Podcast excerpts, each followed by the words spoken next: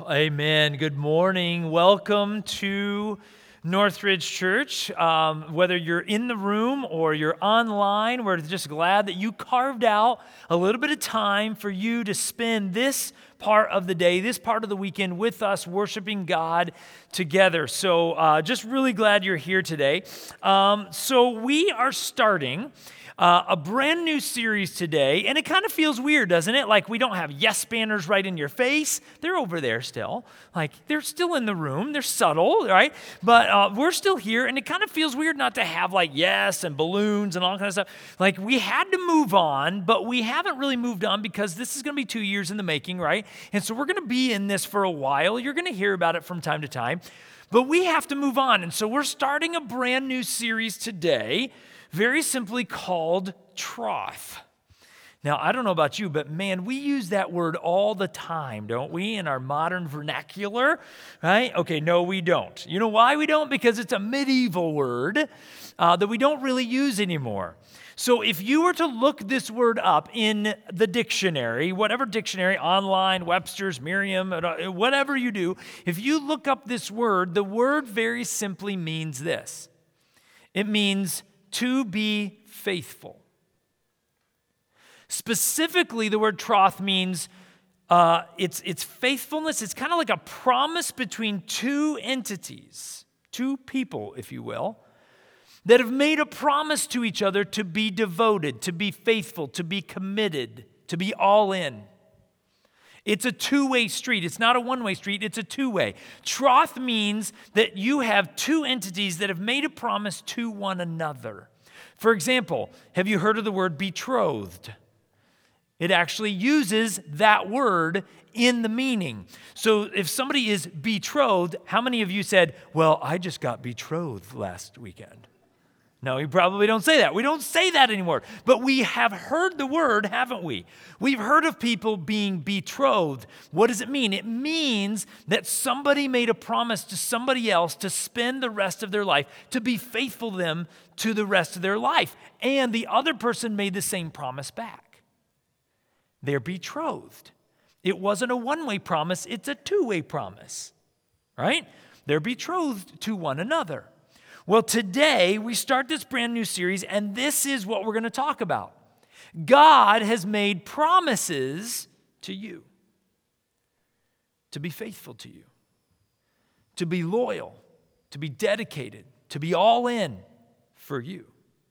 God has made tons of promises to you to be faithful. But it's not a one way street, is it?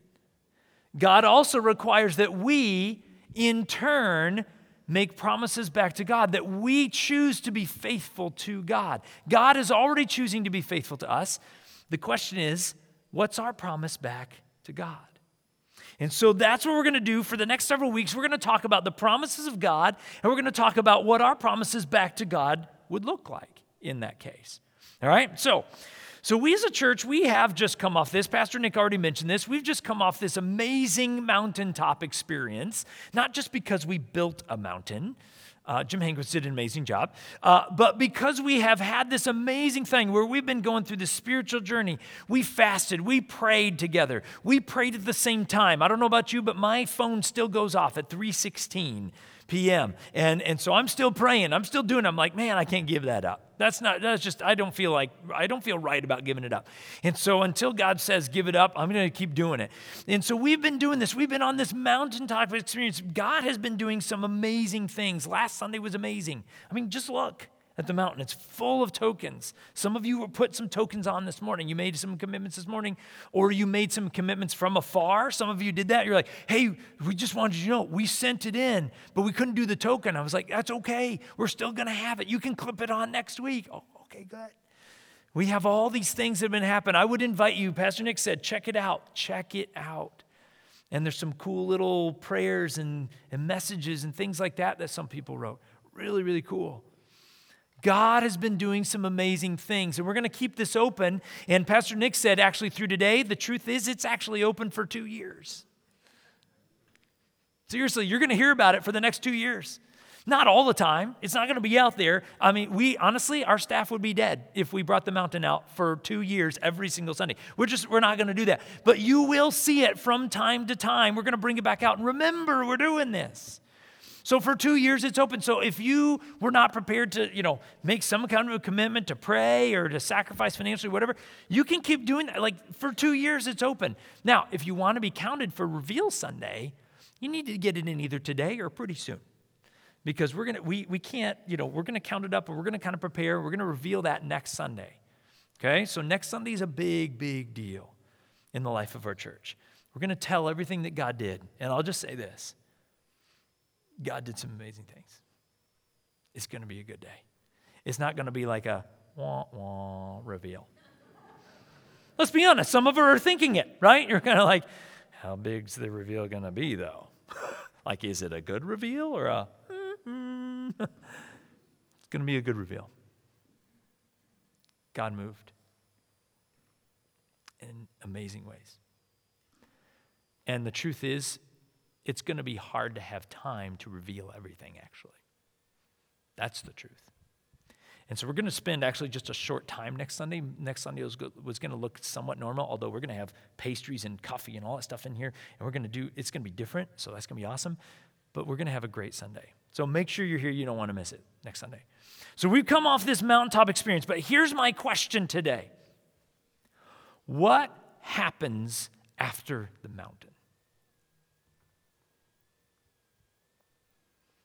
We just had this amazing experience. God has been doing some things. We fasted, we prayed, we were writing in the spiritual guidebook. A lot of you were journaling. My kids even did it. Woo! It's big. Like they wrote in the book, they actually wrote, oh, this is awesome. I'd, I'd, I'd walk by and say goodnight, and they'd be like, they'd, they'd be writing in the book. I'm like, yeah, you guys are awesome. I love you, not just because of this, but I love you anyway. So, but this is awesome. We have had a mountaintop experience, but what happens after the mountain? What should we expect now going forward after we've had this amazing experience with God? Well, here's what I want to do I want to talk about that today. Because it would be easy to come off the mountain and feel a little bit of a letdown, right? Some of you want me to have the stools up here and tell more stories. Some of you are like, that would be really good. Now we have to deal with Brent again. Okay? Right? It feels weird. It's like we've been on this mountain and now what? How should we feel? How should we think about this? And so the question is, what happens after the mountain? Well, here's what I want you to do. If you have your Bibles, if you like to follow along or on your Bible app on your phone, go ahead and turn to Exodus chapter 25. That's where we're going to be. It'll be on the screen when we get there. But Exodus chapter 25 is where we're going to be. And I want to answer the question what happens after the mountain by telling you a story about the Israelites and what happened after the mountain for them. Okay, so we're going to get into that. So let me give you the context. So the Israelite nation is being led by a guy named Moses. Moses is leading them. He's just led them out of slavery in Egypt. Whew, big deal. And so they are a free nation, about a million people, and they're traveling into the wilderness. And to do that, they had God part the Red Sea miraculously so they could walk across on dry land. The whole nation of Israel gets on the other side, and then the Egyptian army decides to chase them through the Red Sea. And you know what God does? God lets the water back. Egyptian army gone because they were going to kill the Israelites or drag them back to slavery. God had to wipe them out. Miracle, amazing. I don't know about you, but when you see that, like water parts for you, you go through, wipes out the army that's trying to take you out, you kind of go, okay, God, I'll, I'll listen. I'm good. This is an amazing thing, but now they've got a million people in the desert, in the wilderness. And so the next thing God does is He miraculously makes water come from a rock. Oh, that's pretty cool. And, but then they have to eat. And so God miraculously provides manna from heaven. So all of these things are happening. The Israelites are having this amazing thing. They've never seen God do any of this before, but He's been showing up miracle after miracle after miracle. They're on this amazing mountaintop experience, just like we've come off of with the Yes campaign, with the Yes journey. This amazing mountaintop experience. And then the Israelites get to a literal mountain. It's called Mount Sinai. And they come to this Mount Sinai, this, this mountain, and uh, God tells Moses, I want you to climb the mountain. I like this part. This is the story where I'm like, ooh, get to climb a mountain. I love mountains. And so Moses has to climb the mountain, and God says, I want to meet with you on top of the mountain. And so Moses climbs the mountain, and God tells Moses, Here's what I want you to do. I want you to go back down the mountain. By the way, Moses had to climb the mountain to hear from God and then come back down. Then he had to climb it again, and then he came back. Then he climbs again. I wonder if Moses is like, uh, God, did you just need me to work out? Or like, like, what's going on here? And so Moses climbs the mountain. God says, Moses, I want you to tell the people this. They need to prepare themselves spiritually for what I'm about to do. They need to prepare themselves. And so we're going to set some boundaries. They're going to fast from some normal life activities that they normally would do, but they're going to have to say no to it for a while. Does this sound familiar at all, what we just did? We just all did that, didn't we? Fasted from food, we fasted from comfort items. Some of you fasted from hot showers. That was awesome, by the way. Some of you fasted from negativity. Some of you fasted from media. Some of you fasted from your social, you know, network of choice. Some of you went through withdrawals off of that. But God says, I need you to prepare yourselves for what I'm about to do. This is just exactly what we had done. Now, what happens next? What happens after the people begin to prepare themselves? Well, I want to take you to Exodus 25. This is what God says to Moses to tell the people. Listen to what he says. Exodus 25, starting with verse 1. The Lord said to Moses, Now tell the people of Israel to bring me their sacred offerings. Accept the contributions from all whose hearts are moved to author with them. Eh, remember, we talked about the yes campaign? We said, whatever God says say yes to, say yes to that. That's exactly what God is saying to Moses to tell the people. Whatever I am asking them to sacrifice, their heart's going to be moved, just accept their offerings. Then listen, he gives a list. Here's a list of sacred offerings you may accept from them gold, silver, bronze, money in other words, blue, purple, and scarlet thread, fine linen, and goat hair for. Cloth. By the way, last Sunday on Commitment Sunday, we got no goat hair. I don't know if our church is holding back or, or what's going on, but we got no goat hair. I'm just saying. We didn't get any goat hair. But anyway, that's on the list here. Goat hair for cloth, tanned ram skins, fine goat skin leather, acacia wood, olive oil for the lamps, spices for the anointing oil and the fragrant incense, onyx stones and other gemstones to be set in the ephod and the priest's chest piece. In other words, God said, let's, let's prepare ourselves spiritually, and then we're going to sacrifice financially and materially. And then what happens next? Why are we doing all this? Very next verse, after what I just read, very next verse, Exodus 25 8. Then have the people of Israel build me a holy sanctuary so I can live among them. The whole point of this whole little season in the Israelite nation's life is so that they can prepare themselves spiritually, prepare themselves financially for God to have a place that is set aside for Him to meet with the people and for the people to meet with Him. Does any of this sound familiar to you? What have we literally just done as a church? We prepared ourselves spiritually. We gave sacrificially.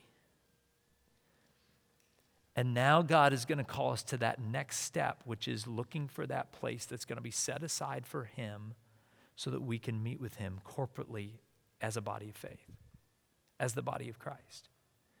Now, we've just done all this stuff, right? This is exactly where we're at. But the truth is that it would feel like, and sometimes it feels like that to me, on Monday and Tuesday after the Commitment Sunday, it was almost like a little disorienting right? I'm like, I don't have a spiritual guidebook to read. Pastor Nick, I need you to work on something for me. Give me another devotional. Like, let's go. Does it, did anybody feel that way? I was kind of like, uh, okay, Monday morning, I'm like, uh, what do I do now? You know? I mean, I know I've been through this. I've walked through devotions before, but I was just kind of like, that's what I've done for 21 days. Now what?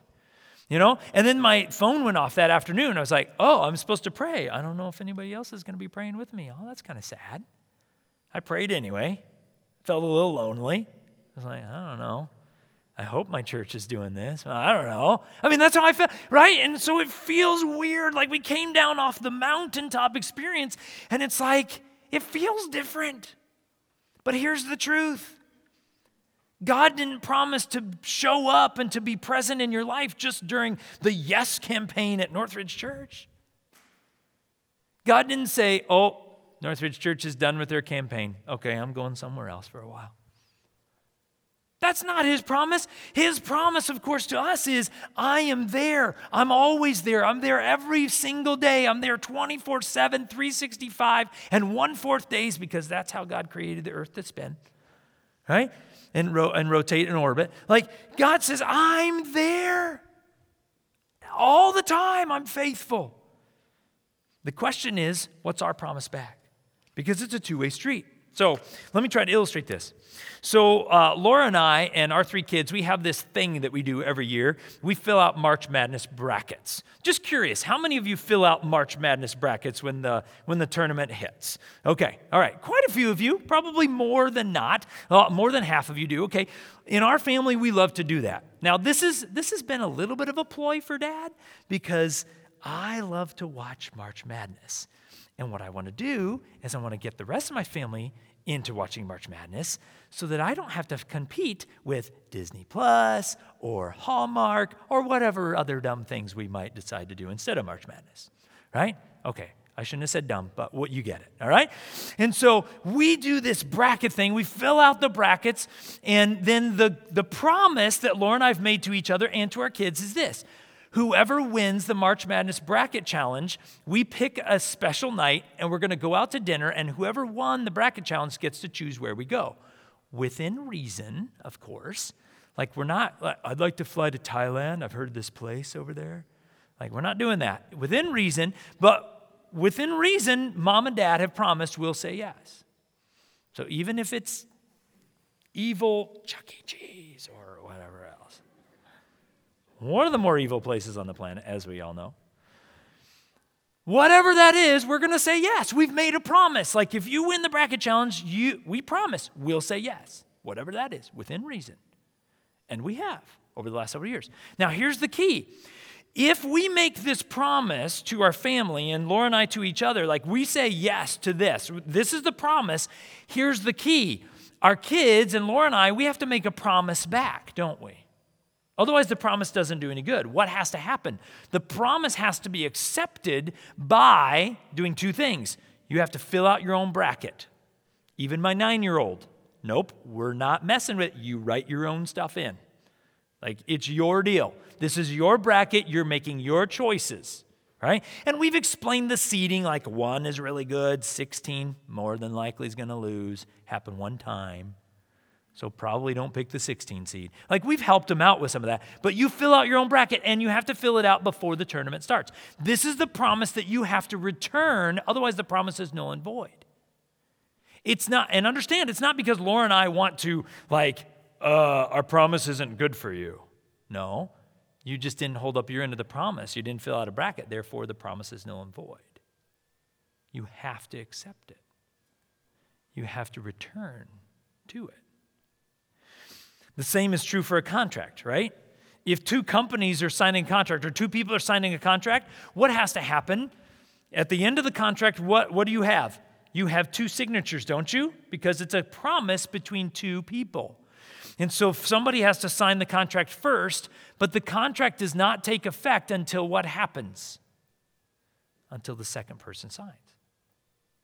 The promise has to be offered and it has to be accepted. The same is true with God. The same is true with God.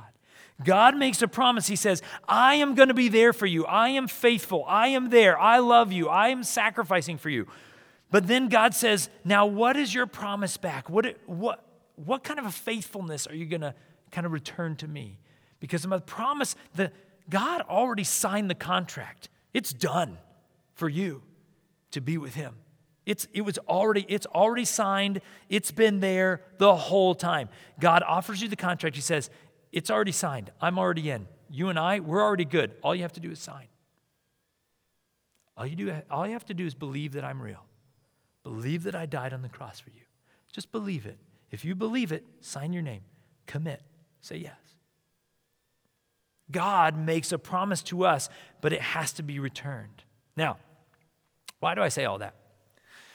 Here's why. So the Israelites, just like us, have been on a mountaintop experience. Miracles all over the place. God moving, God working. Wow. Parting the Red Sea, manna from heaven, water from a rock.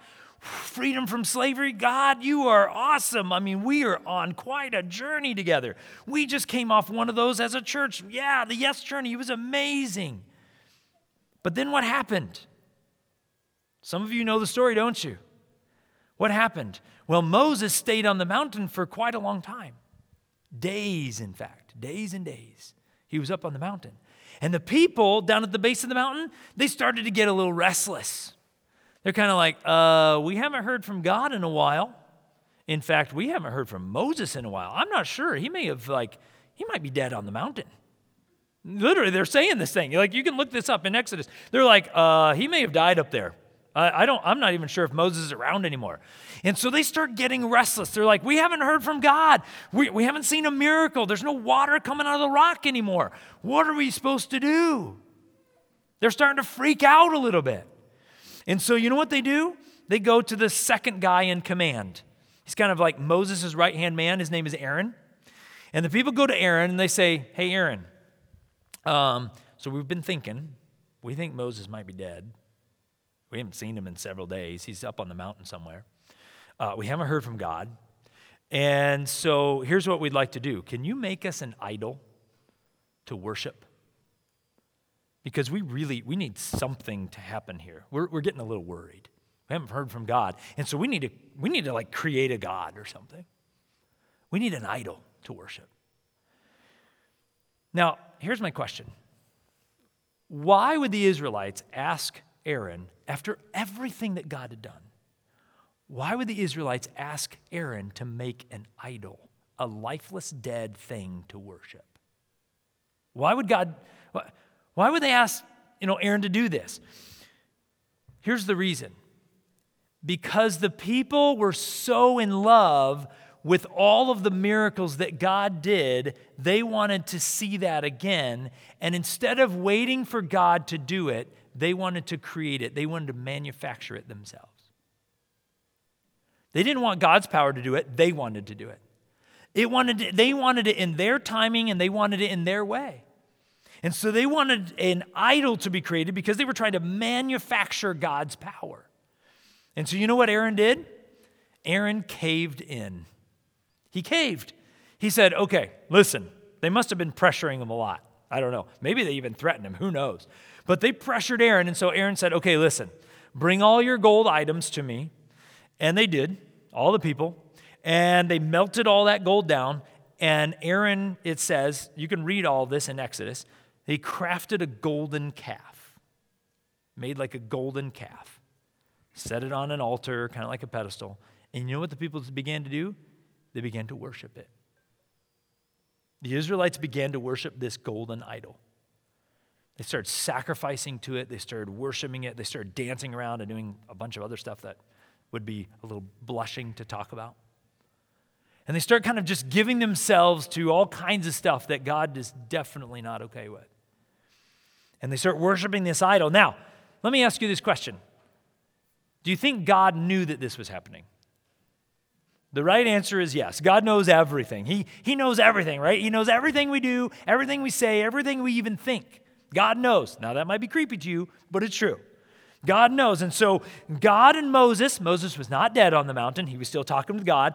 And so, God says something to Moses in this moment. I want to read for you what God says. Listen to this Exodus chapter 32. I've jumped forward a few chapters, verses 7 and 8. The Lord told Moses, Quick, go down the mountain. Your people, whom you brought from the land of Egypt, have corrupted themselves. Now, listen to what God says. How quickly they have turned away from the way I commanded them to live. They have melted down gold and made a calf, and they have bowed down and sacrificed to it. That's one of those moments where it'd be kind of interesting to see Moses' face. You know? Like, would he have been mad? Would he have been crying? Would he have been like, come on, Aaron, I give you one job to do? right? I'm talking with God on the mountain. I give you one thing to do, right? I don't know what Moses did, but Moses clearly was upset. God was clearly upset. And he's like, and, and did you notice what he said? He said, How quickly have they turned away from what I asked them to do? how quickly they just gave it all up. They abandoned it. And the question I have for you is why did the Israelites abandon it so quickly? Well, we could give a lot of answers to that question, but I want to give you one. I want to give you one answer. It's a simple answer, it's a practical answer, but it's one that we all deal with. And that word is habits. Mm, we love habits, don't we? Some good, some bad. No, you don't like habits? That's okay. You don't have to like habits. Habits are one of those things that are difficult for us, isn't it? Right? They're difficult for us. Now, we don't like to, here's the truth we don't like to be called out for our own habits, but we call everybody else on their habits. I am really good at calling out my kids' habits, but when they tell me about my habits, I'm like, oh, yeah, well, that's different. Why? Because I'm dad. Well, that, that doesn't really work right? We all know that. We don't like to be called on our own habits, but we can call other people on their habits. But this is the truth. Think about the Israelites. They've just come off this mountaintop experience, but then they didn't hear from God for a handful of days, and they get restless and they return immediately to what they know. You know what they knew? Where did they just come from? What was the nation that they just freed slavery from? Egypt. You know what Egypt was? Their normal mode when they ran into problems, when they ran into things. You know what they did? They had a whole pantheon of gods and goddesses. Right? We see these in hieroglyphics. We can look, we can literally go to Egypt today and you can see these painted all over the place. They had gods and goddesses for everything. What are the Israelites used to? They're used to bowing down and sacrificing and worshiping idols and images like this. And so when they didn't hear from God, you know what they did? They went back to their old habits.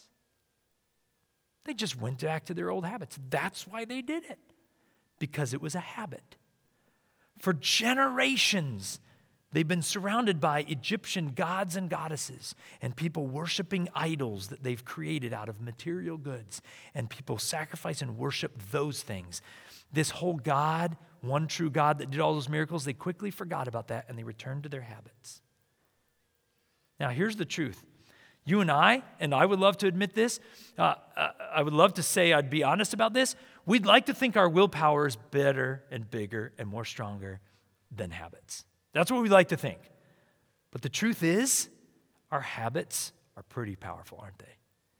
I love what, I wouldn't say I love, it's probably important that I read this out of a book, but Pastor John Ortberg says this. He says, Habits eat willpower for breakfast. Let's be honest, it's true. Why do I always go to the bowl of ice cream? My willpower says I shouldn't. My habits say, mm, it's good. I mean, that's just the truth. My habits tend to eat my willpower for breakfast. Absolutely. Um, for example, by the way, we as human beings, we know this. Have you ever heard you can't teach an old dog new tricks? How many have ever heard that? You know why we say that? Habits are hard to break. Have you ever heard this? Old habits die hard. Have you ever heard that? You know why? Because it's true. Old habits die hard. We all know this is true. We have phrases to describe this. We know that habits need to change, but it's, they're so hard to change. Good habits are good. Some of you are like, yeah, but what about the good habits? Well, how many good habits do you have? I have a few. I mean, I would love to focus all my life on that and be like, well, I have a few good habits. And God says, yeah, but you have about 40 other bad ones. Okay, that's true. Good habits are good. We should keep those, but bad habits are bad. They need to go. So, here, why do I bring this up? Here's why. We've just come off of 21 days where we fasted where we prayed, where we started some really good new habits and we stopped some really bad ones. I know because you guys wrote down on your commitments, this is what I'm going to do. And you gave up some good things and you added some great things in. I did too. And the truth is, we have all these new habits for 21 days, but my question to you is how are those habits going now? One week later. Can I tell you what I was tempted to do last Sunday? I shared this with, I don't know, a couple of other people.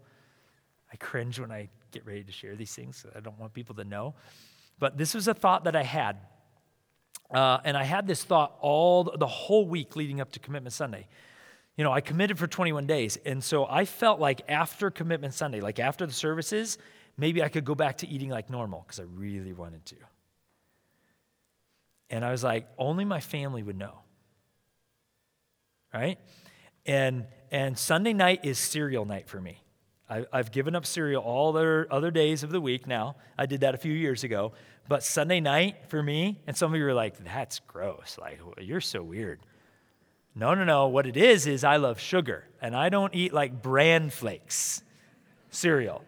I'm talking Apple Jacks, Lucky Charms, Frosted Flakes, like bring it on. And I, and I do a big bowl, right? I mean, I'm not, not this, you know, like I just do a little bit deeper bowl, you know. I'm like, mmm, cereal. I was really tempted on Sunday night to have some cereal because I've longed for it for weeks. But I knew, I knew that God was saying, You committed 21 days.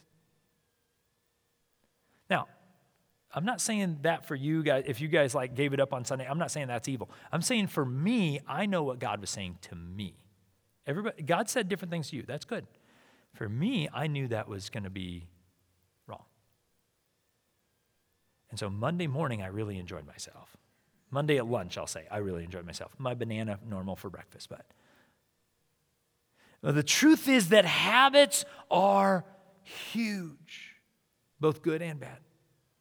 And there's this theory out there. I don't, I don't, it's just a theory. It's not been proven, although there is evidence to back some of this up. But it's out there in psychology and business world, and it's called the 2190. Uh, the 2190 is very simply this 21 days is what it takes to start a new habit. Sound familiar? We just did that. But then it takes 90 more days, not 90 included with the 21, 90 additional days to make that habit stick and ingrain in your life long term. 21 days to start a new habit, 90 days to get it ingrained in your life. So here's my thought. Over the last 21 days, we started some new habits and we got rid of some bad habits. How you doing on those? 21 days is a good way to start but at least 90 days to make it stick. So for me, uh, I heard some of you fasted, like I heard somebody yesterday say they fasted from uh, some from basically negative news, okay, um, which is which is a big step. Um, and and I know this person just shared how light he felt, and that he hasn't gone back to that yet after the 21 days. He's continuing because he felt a lightness that he had not felt before in a while. I knew that I couldn't give up, you know, there were certain things that I thought about giving up that wouldn't have been much of a sacrifice. And so for me, I think you've picked this up. I love food, including cereal. And so I knew that fasting food for me was what I had to do. And so I fasted food, but I'll be honest. On Monday, I told you I enjoyed myself. I enjoyed myself a little too much. Uh, TMI, I spent a little more time in the restroom on Monday night than I probably should have. Because I went slightly over. I didn't even eat normally what I normally would have eaten before the 21 days. I just went a little bit more. Like I had some cheese, I had a little bit of meat. I was like, mmm, man, this is so good. And my stomach and my body went, whoa, stop, slow down. What are you doing? But the truth is, I have kept some of those fasting tendencies. There's no way I can maintain that physically, but physically, mentally, spiritually, it was amazing for me. You know what happened for me fasting from food? I was hungry all the time, not like all the time throughout the day, but uh, for a few seconds, I'd be like, oh man, I'm so hungry. And every time I was hungry, you know what my thought was? I'm doing this for God. That was my thought every time. It was not like, I'm doing this for God. It was just a quick I'm doing this for God. I thought about God more in the last three weeks than I have my entire life.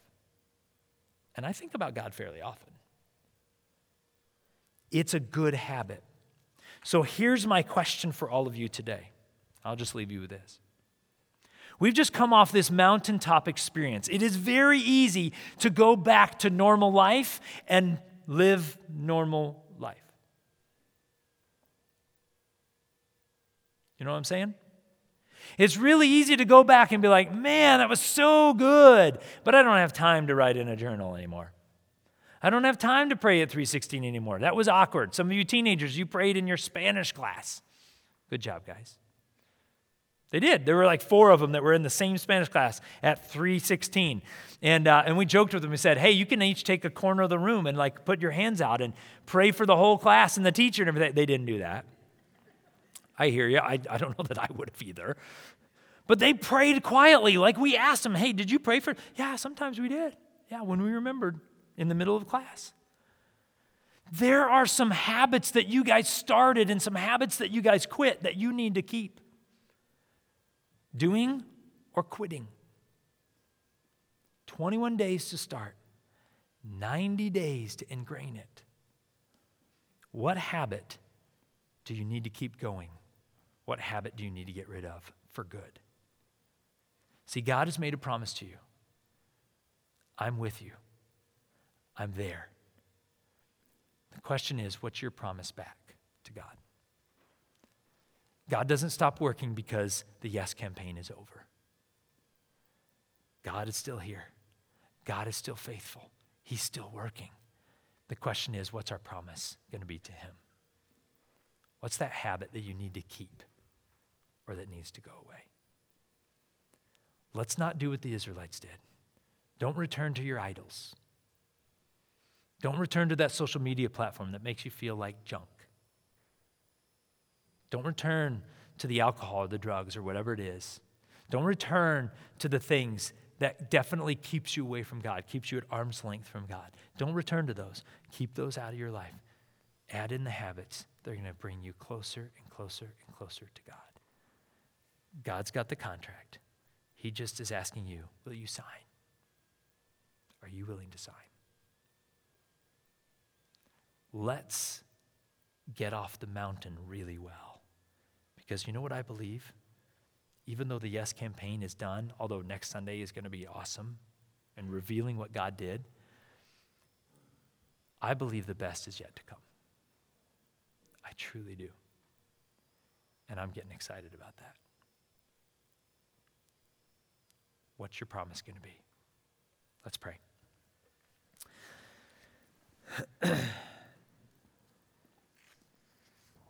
Lord Jesus, we have just had this amazing experience. You did some amazing things in people's lives, and and um, it's just been really, really cool to hear all the ways that people have said yes to you and the ways that you have asked them to, to say yes to you and sacrifice and the habits and the different things that were put into our, into our life. But God, it would be easy for us to go the way of the Israelites, to all of a sudden just return to the social media platform that, that tends to consume so much of our time. It'd be easy to return to the, to the foods that make us feel kind of rotten, but man, we love to, love to do it. God, it would be easy to set aside prayer. 316 in the afternoon is really sometimes right in the middle of business and meetings and everything else that's going on, or picking uh, kids up from school. It'd be really easy just to set that aside. Maybe we need to change the time a little bit, but we need to keep it going. God, whatever the habits are, whatever you're calling us to do and to be after the mountain, I pray that you would help us to do that. Help us to enjoy and look at the mountain, see the tokens, see everything that God has done. And maybe there's still more commitments to be made. I'm sure there are. But God, right now, we need to remember that just because we're not going through a spiritual journey or, or asking How's God asking us to say yes? Just because we're not doing that anymore doesn't mean that your promise is now null and void, that you've, that you've pulled back the contract from us.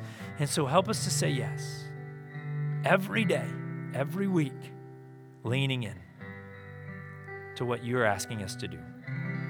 We pray this, and we ask this all in your name, Jesus.